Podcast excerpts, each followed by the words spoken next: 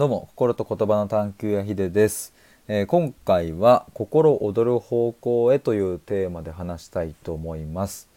えーとまあ、これはですね僕がまあ去年とか一昨年ぐらいからすごくわこれ大事だなって痛感し始めたえことなんですけれどもあの最近というかまあちょっと前に流行った今も流行ってるのかな「あの Nobody Knows の心躍るに」えーかけてちょっとこんな感じの タイトルにしてみました。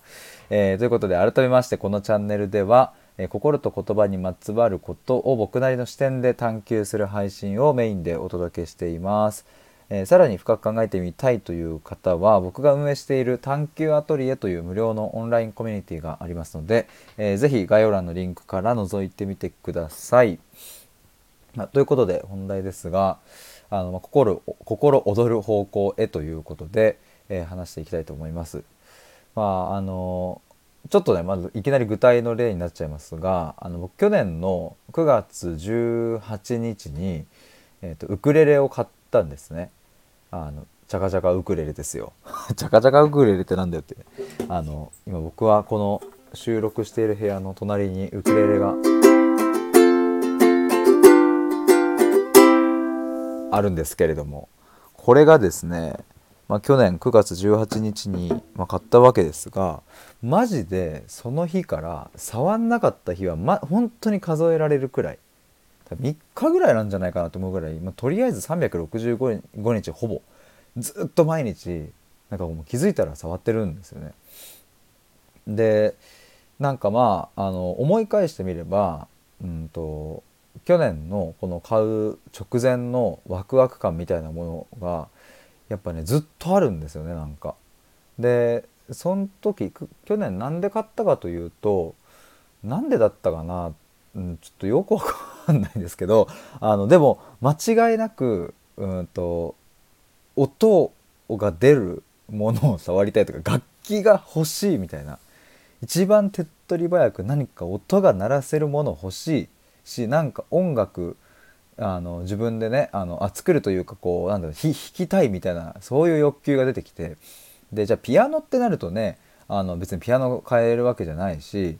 えーで、まあ、結構難易度というかねそんなこう一人でそれを変えるってなかなか難しいなと。でもなんかこうウクレレってねあの、まあ、4弦しかないしでその、まあ、身軽というかこう持ち運びもしやすいし軽いしなんかこう手っ取り早さ感みたいなのがあったしで音もね結構好きなんですよね。なんか「アロハ」みたいな感じ「チャララララ」みたいな。全然違う気がするけど。かその軽さみたいなのがすごい好きで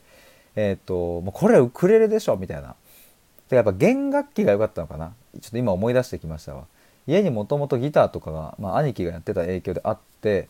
で、まあ、弟とかもねギター弾いたり、まあ、僕もたまに弾いてたりしたんですけれど、まあ、別に何かこう突き詰めたわけではなく、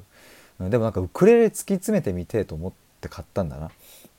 まあ、っていうそのワクワク感のもと買ったんですよ。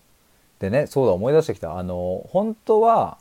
えっ、となんかヤマハかなんかの音楽教室になんかこうチラシがね家に入ってて、えーそこに行くと体験会参加できるかつ、えっとウクレレをあのプレゼントしますよ多分いくらか払うんですけれどその体験会自体に。でウクレレプレゼントがこう特典でつきますよみたいなのがあったんですけれどちょうどね9月の前半くらいにあの台風がやってきたんですよ。その今もねちょうど台風来てましたけれどちょうど台風がやってきてその音楽体験あウクレレ体験教室がちょうどその日中止になって、えー、と1週間後2週間後かなに変更になりますっていう連絡が来たんですね。でも僕はねもうね待ってらんないと思ってそんなものはってなってでもう中止が決まったもうすぐ次の日かその次の日くらいにもう買っちゃおうと思って、えーとまあ、車で走らせてねあの近くのそういう場所に行って楽器屋さんに「でウクレレ買いたいんすけど」って言って「どれがいいっすか?」って言って、えーまあ、1万円弱ぐらいだったかな1万円ぐらいかなのウクレレを買い、えーそれが9月18日ですねもうその日にもうコード簡単なやつからやろうってなって C コード F コード G コードをですねもうひたすらやりまくるみたいな。でも C と F と G だけがあればもう結構いけるっていう。意外といけるじゃん。面白いこれみたいな感じになった。のが去年の9月18日でした。まあそこからね僕は YouTube を見ながらあのいろんな曲を練習してねもう最近だとねミスチルの曲とかも自分でなんかあの、まあ、コードの方はできるようになってこれは楽しいみたいな感じで家で一人でいつもやってるんですけれどなんかこの心躍る感はね本当になんかマジやっぱ大事だなと思ってまあ僕もこんなことを言っておきながらそのぶっちゃけここまで心躍ったことなんて多分小学生のよあの遠足以来みたいな、うん、そんなイメージなんですよねなんか。もちろん好きで野球をやっていたけど、まあ、中学高校と上がるにつれてやっぱり野球も好きでやるもあったけどそれよりも、うん、なんかねやっぱ甲子園に行きたいからとか、うん、まあ目指しているから、うんまあ、その先えー、それこそ小学生中学生の時じゃなくてプロ野球選手になりたいと思ってたからそのためにとかね、うん、なんかねでもどこかそれは心躍るというよりは、うん、そう自分で言った人がねその夢だしとかっていうなんかそっち側に引っ張られていた感もあるなと思うんですね。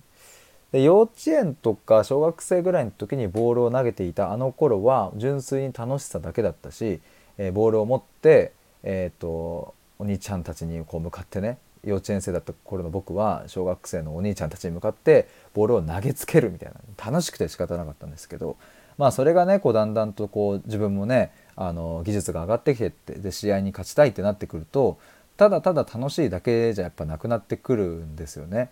まあスポーツやっている人とかスポーツじゃなくてももしかしたらそれこそ楽器やってた人とか、うん、何か絵を描いていた人もそうかもしれないですがなんかそういうこう一つそういう世間の、うん、まあなんだろうなレールじゃないけどこう例えばコンクールだったり大会だったり、うん、競い合いみたいなそういうところに乗った瞬間にやっぱ楽しさとは離れた次元の、うん、なんか軸が必要だったりしてね。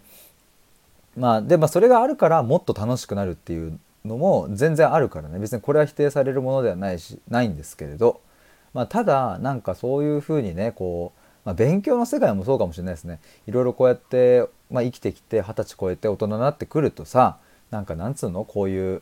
何の目的もないただただ楽しいことみたいなのってなんかなくなってきちゃう感じがするんですよね。だから僕がウクレレ弾いてるのも別に何かコンクールに出たいとかがあるわけでは全くないし、うん、純粋にただ弾いているだけみたいな感じでで別にこれはあの基本的に家にしか置いてないので家でずっとただ一人で弾いているし別に誰かに聴かせるわけでもなく、うん、なんかただただやっているみたいな、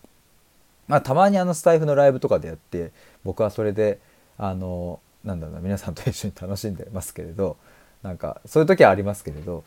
でもなんかこのあのもう無目的に心が躍るからやっちゃうみたいなことがうんなんかすごく僕を支えてくれているような感じもするなというだから何かこう考えに行き詰まったりとか、うん、した時にはとりあえずウクレレ弾くかみたいな感じであの今練習している曲だとあの SMAP のあの「夜空の向こう」とかねそういうのをこう弾いてうわいいねだんだん弾けるようになってきたわみたいな感じでやってるんですけれどなんかまあそういう時間瞬間みたいなのは結構やっぱね人間だからこそ必要だしねなんかそれが、まあ、あるかないかで、